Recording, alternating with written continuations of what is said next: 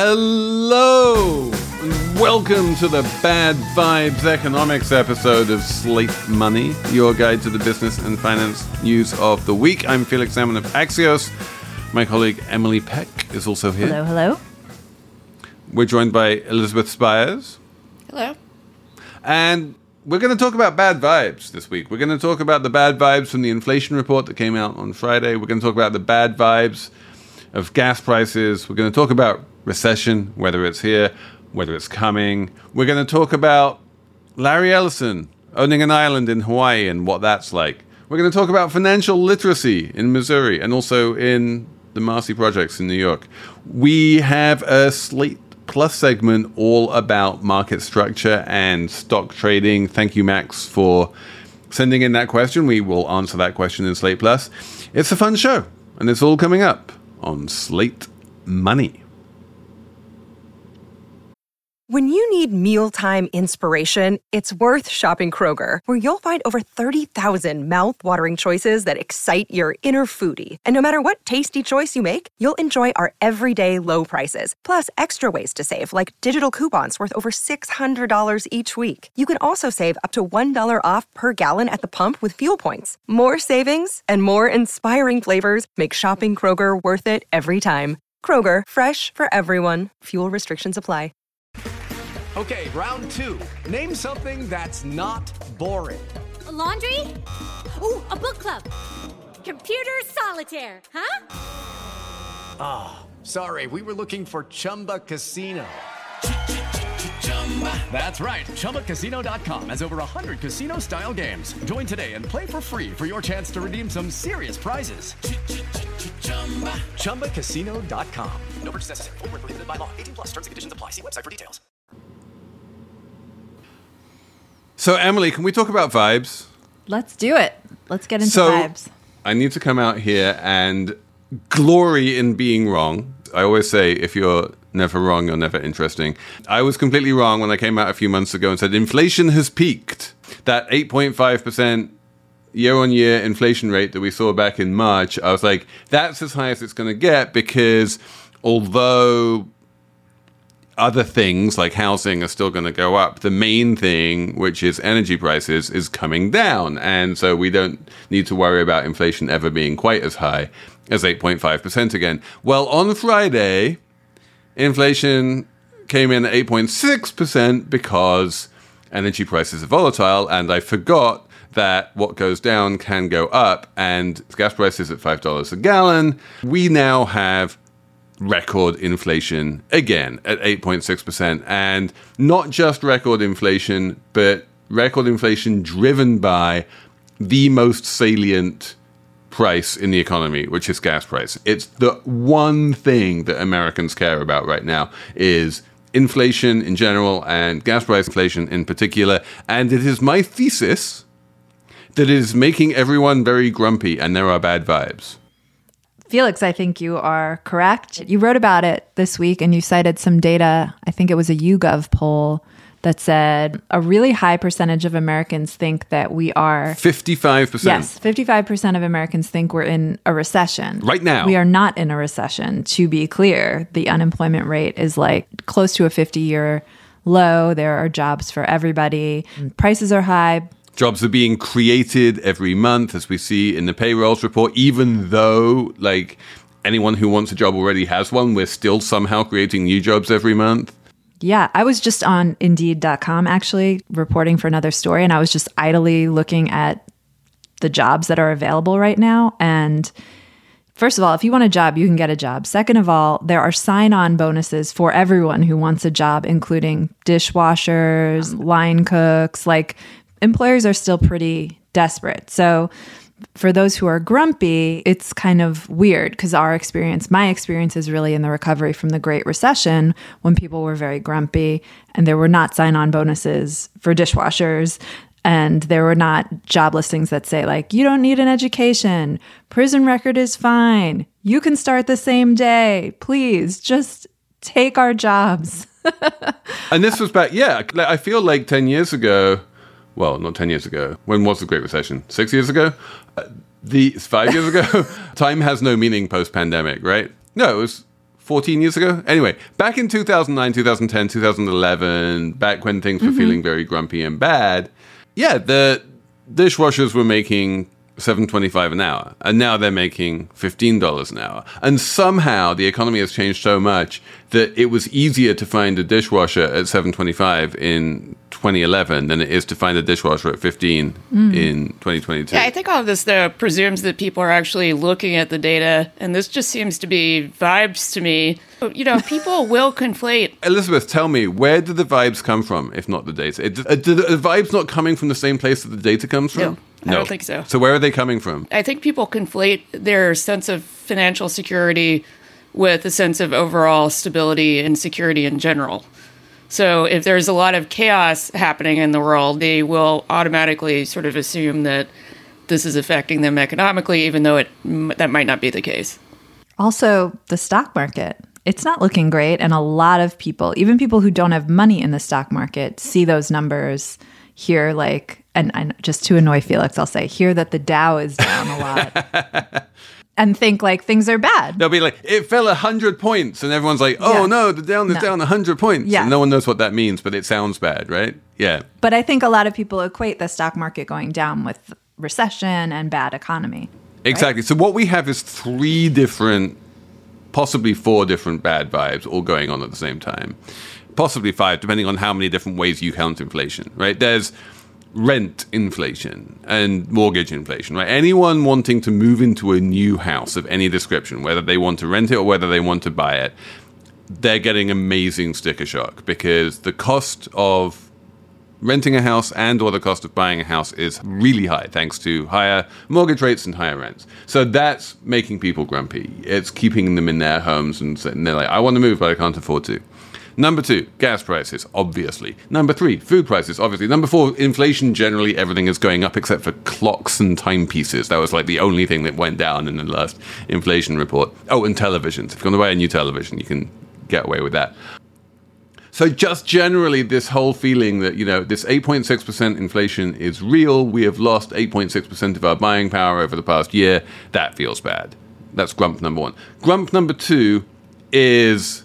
the stock market. Your stocks are down. You used to feel wealthy because stocks were up high and rising. Now you feel poor because stocks are lower and falling. And then number three is the Fed, is interest rates, which is partly the mortgage thing, but it's also more broadly this feeling that the Fed is pulling away the punch bowl. And I don't know if this really affects normal people, but it definitely affects businesses and people who are slightly closer to the sort of internal machinations of capitalism, and they're like, interest rates are rising, that's really bad. And so you get those three things, and it just feels bad vibes. And when it feels bad vibes, the result is people say, well, obviously we're in a recession, as did Cardi B. We're actually trying to buy a house right now, like crazy people. Congratulations, I'm sorry for you. Thank you. Mortgage demand just fell to a 22-year low, which is... So it's the buyer's market for mortgages. That's great. Yeah. I mean, the good news about American mortgages is they don't have any kind of prepayment penalty. So you can get a mortgage right now, and if mortgage rates come down in the next few years, you can refinance a relatively low cost.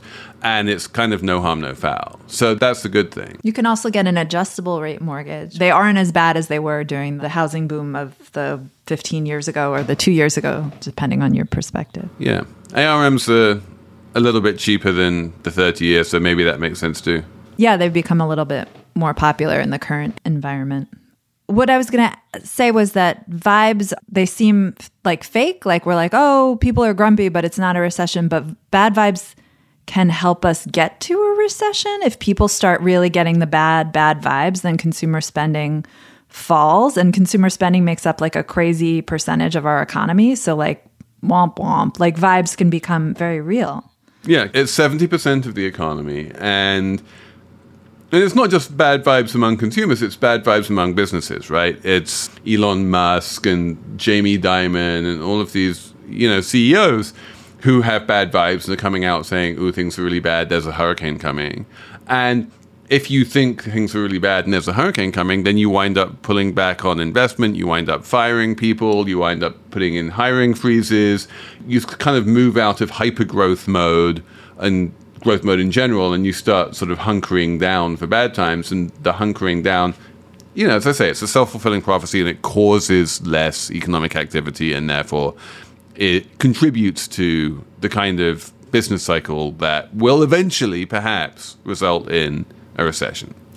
Also, the business news often frames things from the perspective of the Jamie Dimons and not from the people. Like, I was thinking about this week because Target came out and said, we have way too much stuff, we bought all the wrong stuff, we have too much inventory, and like their stock fell or whatever. And everyone... Yeah, they had a huge amount of televisions, which is the one thing that didn't go up in price. Like, Target, how did you manage to fuck that one up? They have like televisions and like patio furniture, and that's bad for them. And so a lot of the reporting, like in the financial press, was like, oh no. But like from a consumer perspective, it's kind of like, Target has too much stuff and now there's a big sale. Like, that's great news. So sometimes, you know, the bad vibes get amplified because everyone's looking at this from the perspective, I think, of like CEOs, when for real people, it's very different. It's the danger of treating corporate executives as economic forecasters, which I think people do but way too often. What about Cardi B, though? Well, the other thing we do is and also Cardi B. But the other thing we do is we treat economic forecasters as economic forecasters, you know. And economic forecasters don't have a much better track record than executives or anyone else when it comes to predicting the future. No one predicted the big bounce back economically from the pandemic, and almost no recession ends up being forecast. So if there is a recession, like Jamie Dimon is saying there's a hurricane coming, but all of his economists are saying we're fine. We're going to keep on seeing real economic growth for the next year or two. There's a disconnect there between what Jamie is saying and what his employees are saying, what his actual forecasters who he pays to be forecasters are saying. But what forecasters say is rarely particularly very useful. I've never seen a lot of utility in economic forecasts. The one thing I will say is we just had two very big forecasts for the world from the World Bank and from the OECD. And both of those showed pretty healthy growth in both 2022 and 2023 in the United States and globally. Like, basically everywhere that isn't Russia or Ukraine seems to be on track for like 2.5 to 3% growth. Which is not fantastic, but it's definitely not a recession. The other thing I could add, if we wanted, was that some of this inflation pain and the vibes are kind of self-inflicted because the Biden administration and Europe, everyone decided to really take a stand against Russia for invading Ukraine and say, like, we're not going to buy the Russian oil anymore. And that really drove up energy prices, which is a big part of what's happening now. And politically, it's interesting, I think, because the Biden administration was like, Americans will understand and will sacrifice. And I really don't. And the Americans are like, no, we won't. No. I mean, it is now this dumb political game of the Republicans are all blaming Biden, and Biden is blaming Putin, and everyone's just trying to point fingers. And you're like, come on, grow up. But at least blaming Putin has some kind of basis in reality. What I struggle to understand is the blaming Biden thing. Like, it's really hard for me to understand what it is that the Republicans think that Biden did that caused the inflation. Like, was it that one stimulus bill in like early 2021 that they're now saying, like, that one bill in early 2021 is causing all of this inflation in like June 2022. It seems like a little bit of a stretch. They don't genuinely believe that Biden is responsible for it. It's just politically expedient for them to suggest that he is. And they were opposed to the stimulus bill.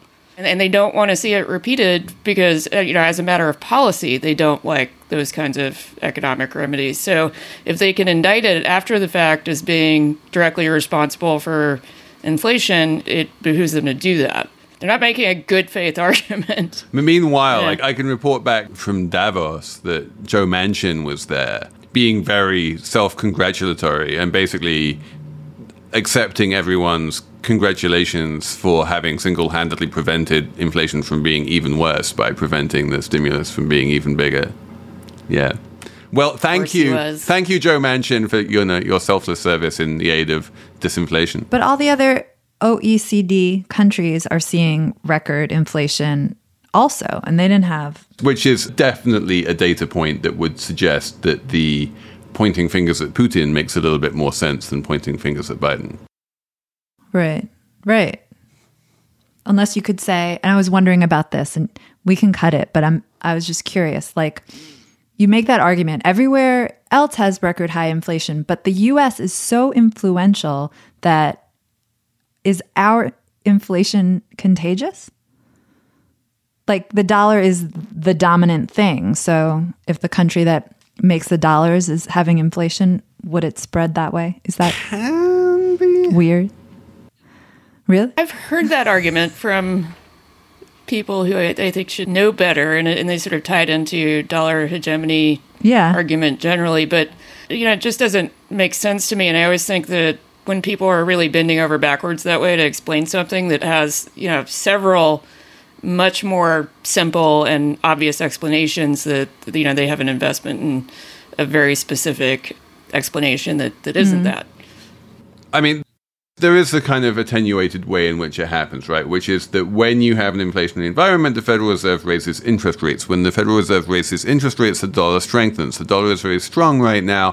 When the dollar strengthens, U.S. exports become more expensive for the rest of the world. So if you are a European or any other country that is importing stuff from the United States, then those imports become more expensive in your local currency. That then causes inflation to the degree that you import stuff from the United States. Apple Card is the perfect cash-back rewards credit card. You earn up to 3% daily cash on every purchase every day. That's 3% on your favorite products at Apple, 2% on all other Apple Card with Apple Pay purchases, and 1% on anything you buy with your titanium Apple Card or virtual card number. Visit apple.co/card calculator to see how much you can earn. Apple Card issued by Goldman Sachs Bank USA, Salt Lake City branch. Subject to credit approval. Terms apply. Okay, round two. Name something that's not boring. A laundry? Ooh, a book club. Computer solitaire, huh? Ah, oh, sorry. We were looking for Chumba Casino. That's right. ChumbaCasino.com has over 100 casino-style games. Join today and play for free for your chance to redeem some serious prizes. ChumbaCasino.com. No purchase necessary. Void where prohibited by law. 18+ terms and conditions apply. See website for details. Hello, I'm Imi Harper. On the Slow Newscast from Tortoise, I tell the story of how a Hong Kong billionaire was silenced. I got bombs thrown into my house. I got people came here, ransacked my computer. And I got people fracturing me. I got this and that, but I'm safe. And what it reveals about the freedoms Hong Kong no longer enjoys.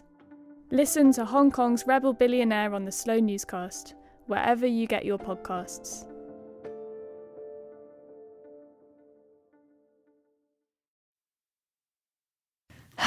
Good stuff. Should we talk about financial literacy? Because... I think we should. Because we really have a lot to learn. I feel like that we have a financial literacy program in this country.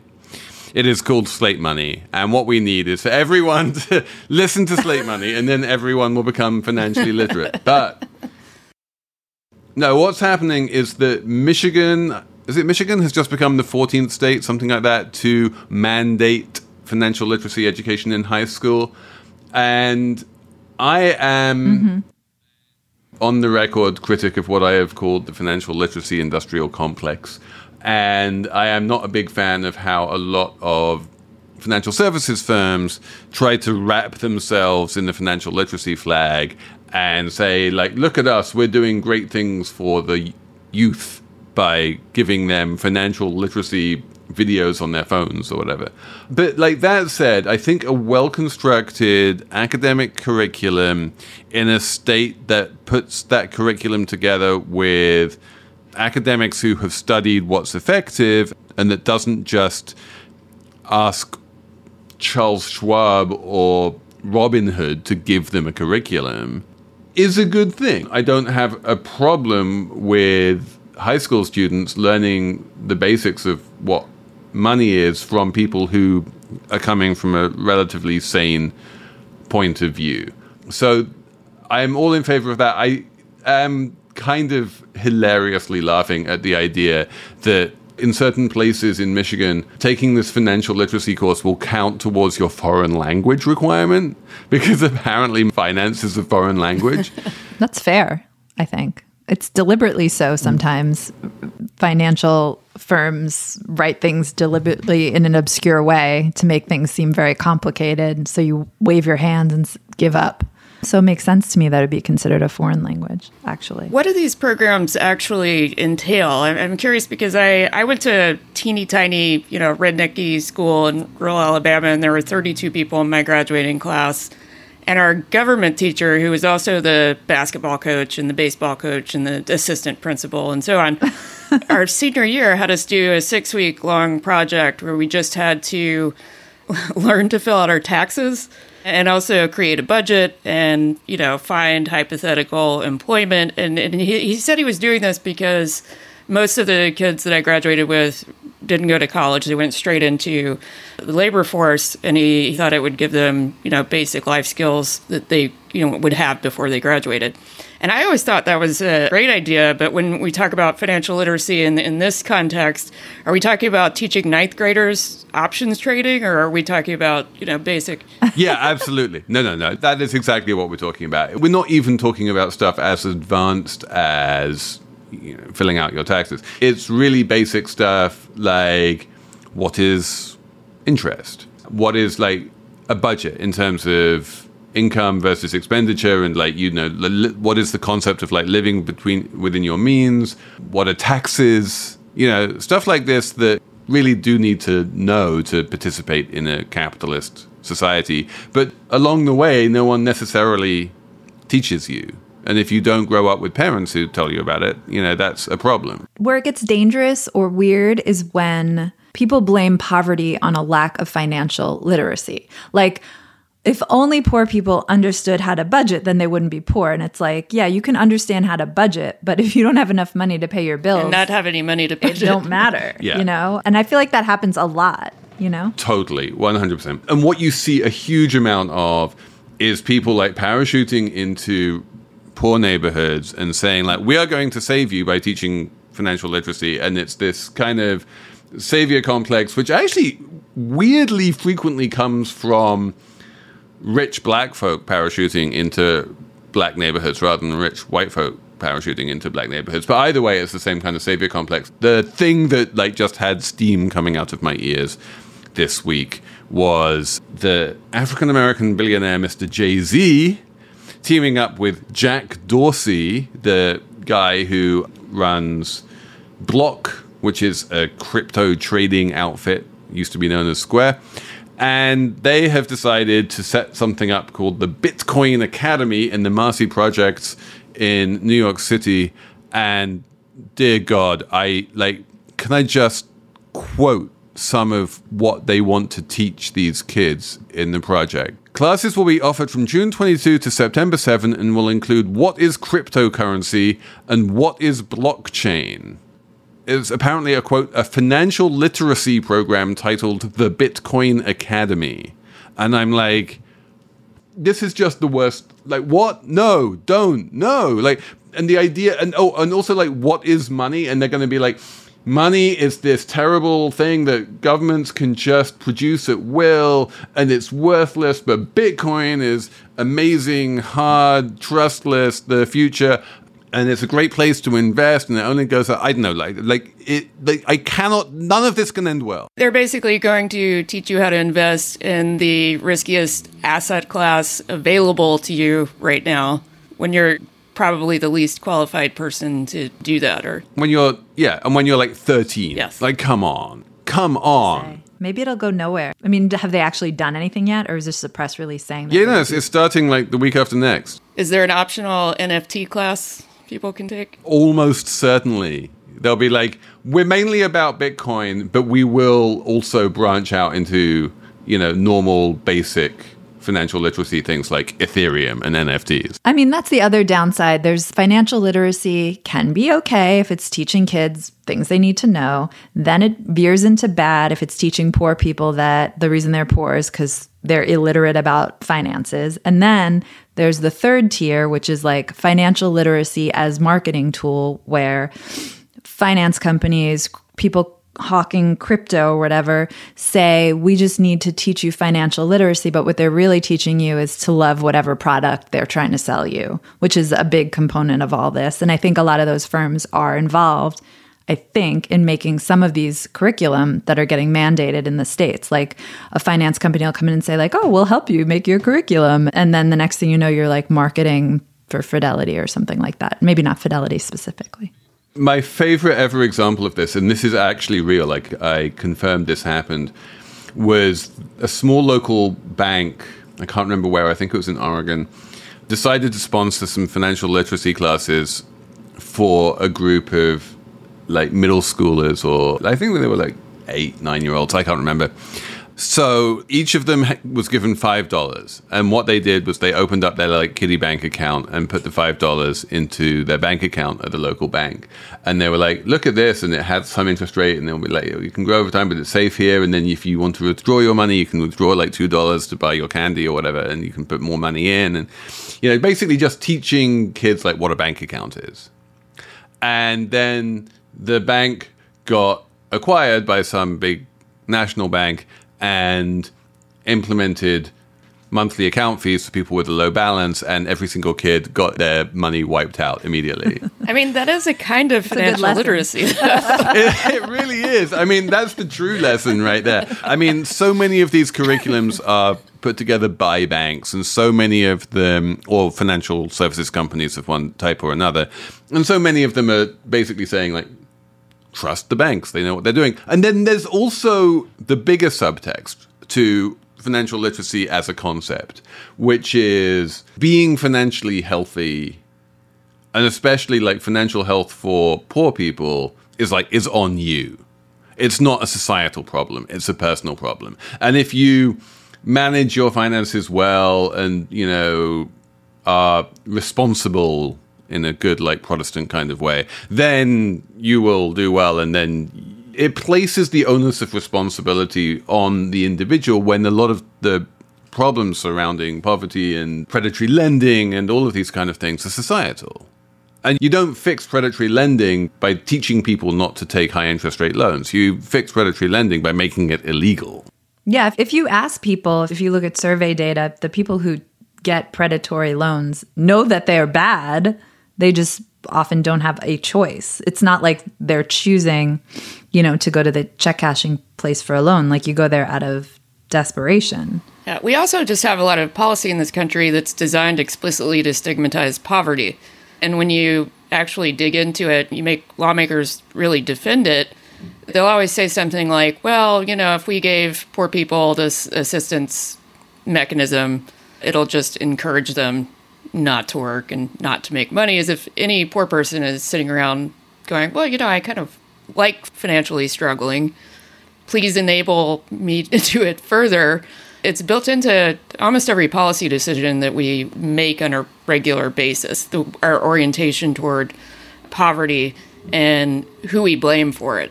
I just was thinking about, Elizabeth, your teacher/principal/gym teacher having to teach you how to fill out your tax forms.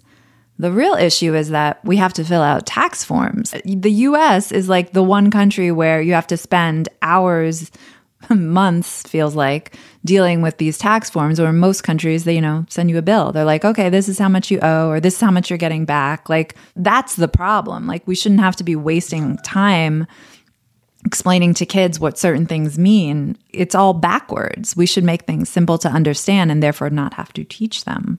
Do you ever feel like there's nothing new in the news? You know there are urgent things happening in the world around you, but all you hear is noise. That's why we made What Next? Our goal is to tell you the stories you haven't heard before, or maybe a different side to the story you thought you already knew all about. I'm Mary Harris, the host of What Next? And I love my job because it helps me cut through the noise of the news. And then I get to bring it to you. Together, we can figure out what next. So I have an idea, which is that instead of living in some kind of a Hobbesian world where everyone has to compete with each other to try and grab financial stability, we could all live in a medieval world where we're all basically just serfs who work for a benign billionaire, and we live in housing provided by the benign billionaire, and he pays us wages that he kind of decides what they are, and we work for businesses that are owned by the benign billionaire, and he will come down from on high and give us like a nice school or a nice playground or whatever, according to his whims and his benign nature. And so long as he has enough billions, then he doesn't really mind, and we can all live a kind of idyllic life. And ideally, this would happen in some kind of tropical paradise. And we can all live in a tropical paradise and be happy living, you know, happily for and working for and being more or less owned by a benign billionaire. And that sounds quite nice, especially if there are like tropical fruits involved, right? It sounds perfect. It sounds like, I mean, you dreamed it, Felix, but Larry Ellison made it real. Larry Ellison owns a Hawaiian island, and Bloomberg Businessweek, I believe, has a huge article out and podcast as well on what happened to the island of Lanai after Mr. Ellison purchased it for $300 million. And it's not quite the paradise that you've outlined, Felix. God damn it. You mean medieval serfdom isn't all it was made out to be? Well, I mean, there are two Nobus now. One of the first things Mr. Ellison did was get a Nobu built because he didn't like the food. But he said the food was terrible, so he brought in two Nobus. And there are two Four Seasons. And if you manage to stay at the Four Seasons for just $1,000 or $2,000 a night, you're doing quite well. Like, they can go up to like over $10,000 a night. Sounds nice. Very easily. But obviously, none of the islanders can afford that. If you're an islander, the extent to which everything he does touches your life is insane. You are renting from an Ellison-owned company. You work at an Ellison-owned company. And by the way, if you get fired from your job, they can take away your housing. You shop at an Ellison-owned grocery store, which determines prices. Or there's nothing on the island that he doesn't own. So it really is a kind of feudal system almost. My favorite, well, there are lots of great parts of the article, but there was one amazing thing, which is that if you want to run a business, your lease is 30 days long, and he just like renews your lease every 30 days, which makes it impossible to invest. Yeah, no bank will lend to you if you're subject to a 30-day lease. I can't even imagine that. The apartments weren't 30-day leases, were they? No, but as Elizabeth says, there is a clause in the apartment saying that if Larry Ellison fires you, then you have to leave the apartment. The piece focuses on this one man who had moved to Lanai. It was like a paradise. He's living in this Hawaiian island, helping his friend build a woodworking business. They get a little bit of work for Ellison when he's just like setting up on the island, I think maybe at the Nobu or maybe at the Four Seasons, whatever. And then next thing he knows, Ellison buys the guy's woodworking business. So this man is specifically out of a job. And then he starts delivering newspapers. But then Ellison changes the Four Seasons newspaper contract and switches all of it to iPads, so they don't need newspapers anymore. So the guy's out of another job, and now he's, you know, dependent on charity to live, basically. And this is kind of how the fortunes of a lot of people on this island go after Ellison comes there and, like, ostensibly makes it better for everyone, which he doesn't. And I can't believe this is the United States. Like, I don't understand. They describe these town meetings where the Ellison people come in and they're like, this is what we're doing. And then people ask questions that don't get answered. How is that America? This is kind of what an actual privatized, you know, pseudo nation state would look like. There's an actual, you know, vein of thought in Silicon Valley right now that's neo-reactionary that says that this is kind of an ideal state of affairs, where instead of having a democracy, you have a fiefdom run by a CEO-style executive.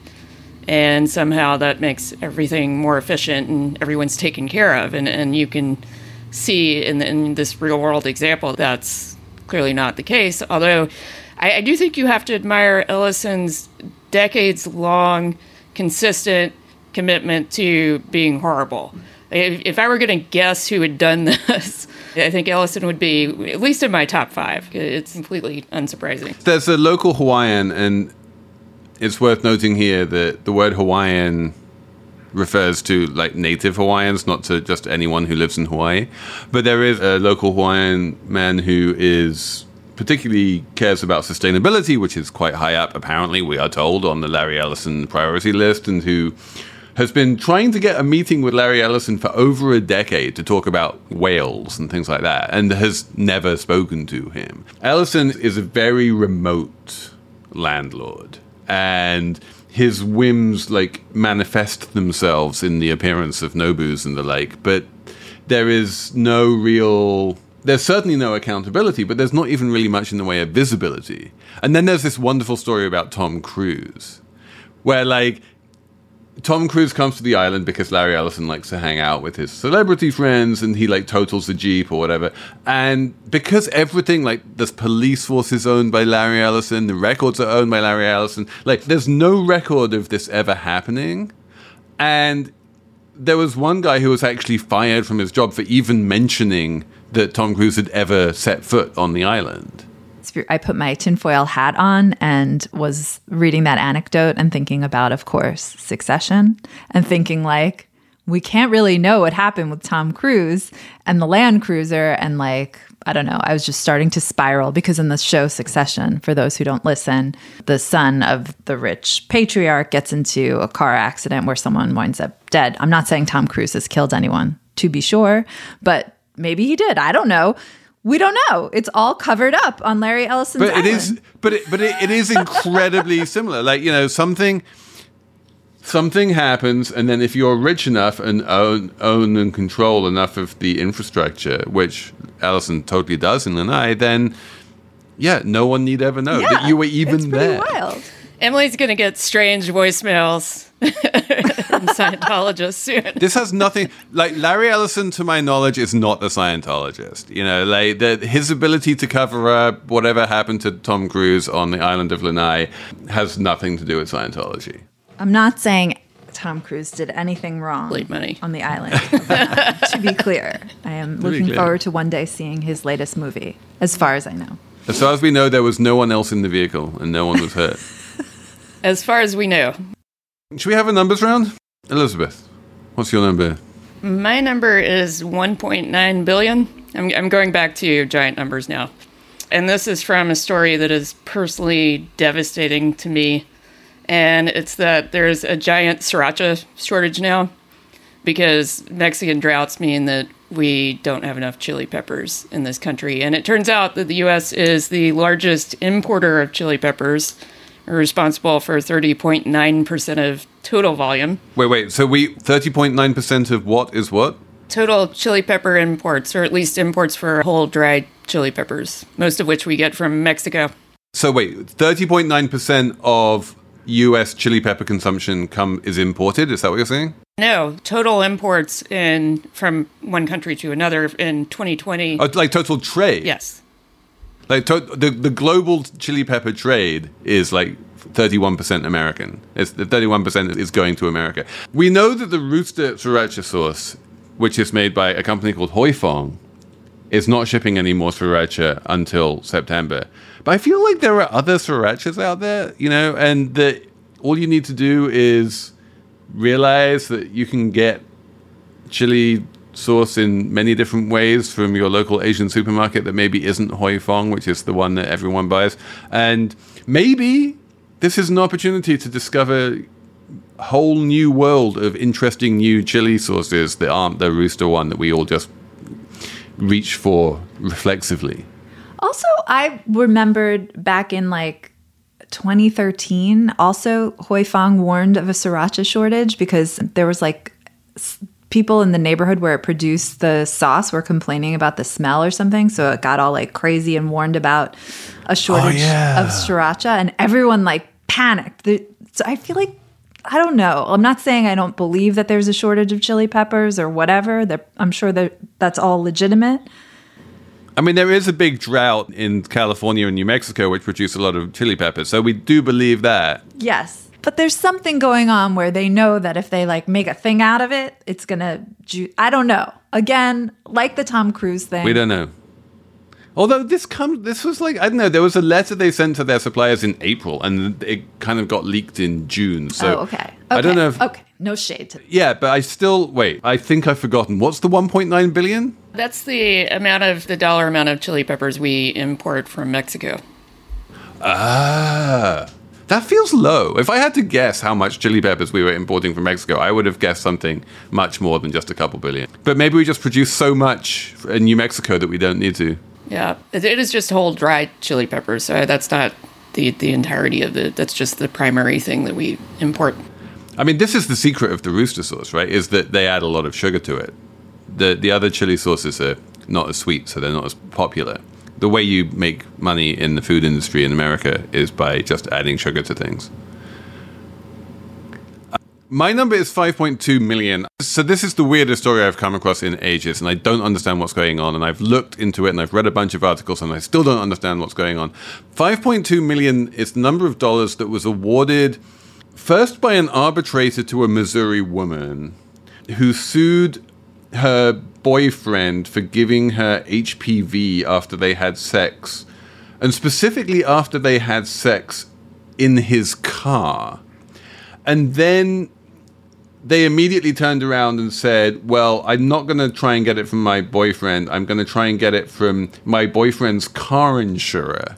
And so now the Missouri courts have awarded $5.2 million to this woman from Geico.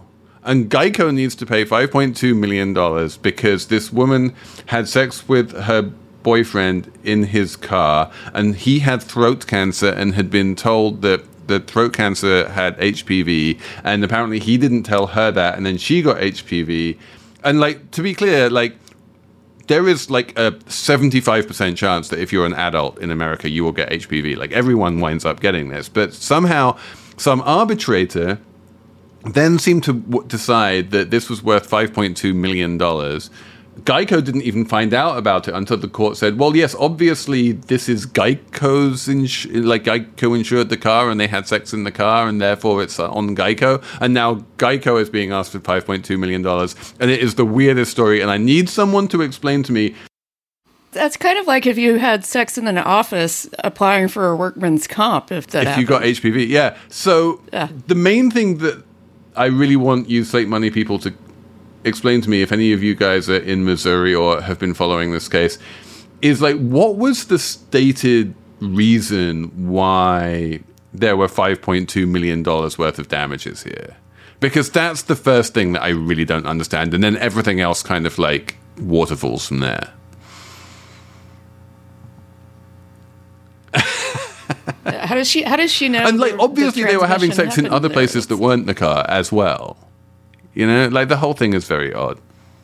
Did you read the documents? It sounds so. All of the court documents are all like procedural, and it's all like, you know, like once this thing has been arbitrated, like can Geico be held responsible, and you know which state should this be litigated in, and there was a whole thing about whether the plaintiff and the defendant needed to be named, and like the man is named in some suits but not others, and the woman is just known by her initials, and like, all of this stuff. Like the amount of time they spend talking about whether, you know, the man should be known as by his initials or his name seems to dwarf the amount of time that anyone spends saying like, wait, why is this $5.2 million in the first place?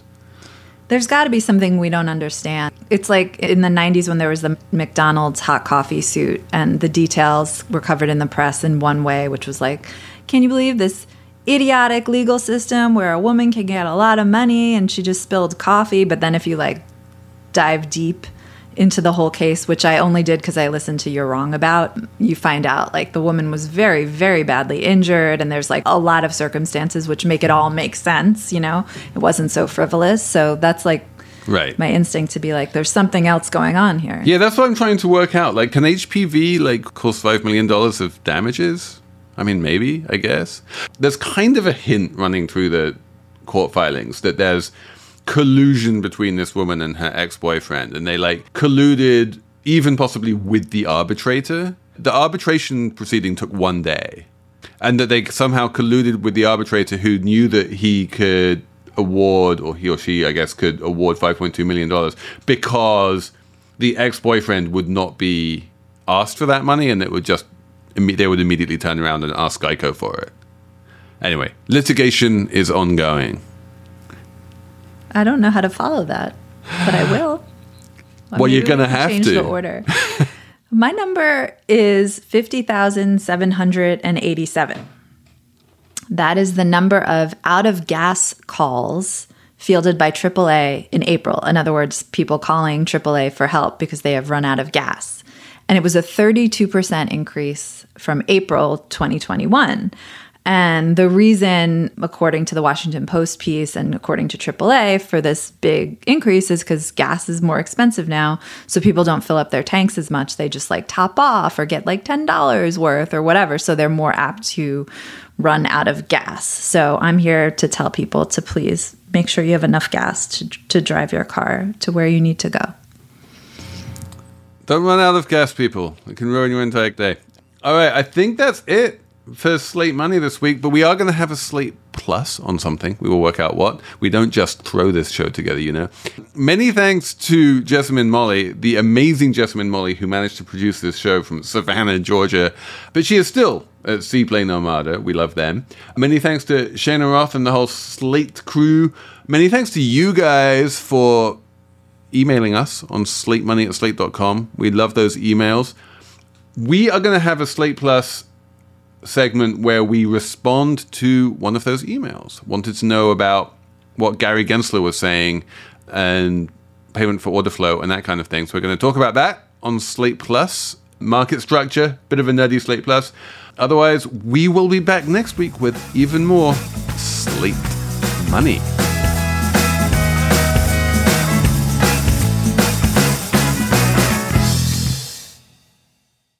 Ryan here, and I have a question for you. What do you do when you win? Like, are you a fist pumper, a woo-hooer, a hand clapper, a high-fiver? I kind of like the high-five, but if you want to hone in on those winning moves, check out Chumba Casino. At ChumbaCasino.com, choose from hundreds of social casino-style games for your chance to redeem serious cash prizes. There are new game releases weekly, plus free daily bonuses, so don't wait. Start having the most fun ever at ChumbaCasino.com. No purchase necessary. VGW Group. Void where prohibited by law. See terms and conditions. 18+.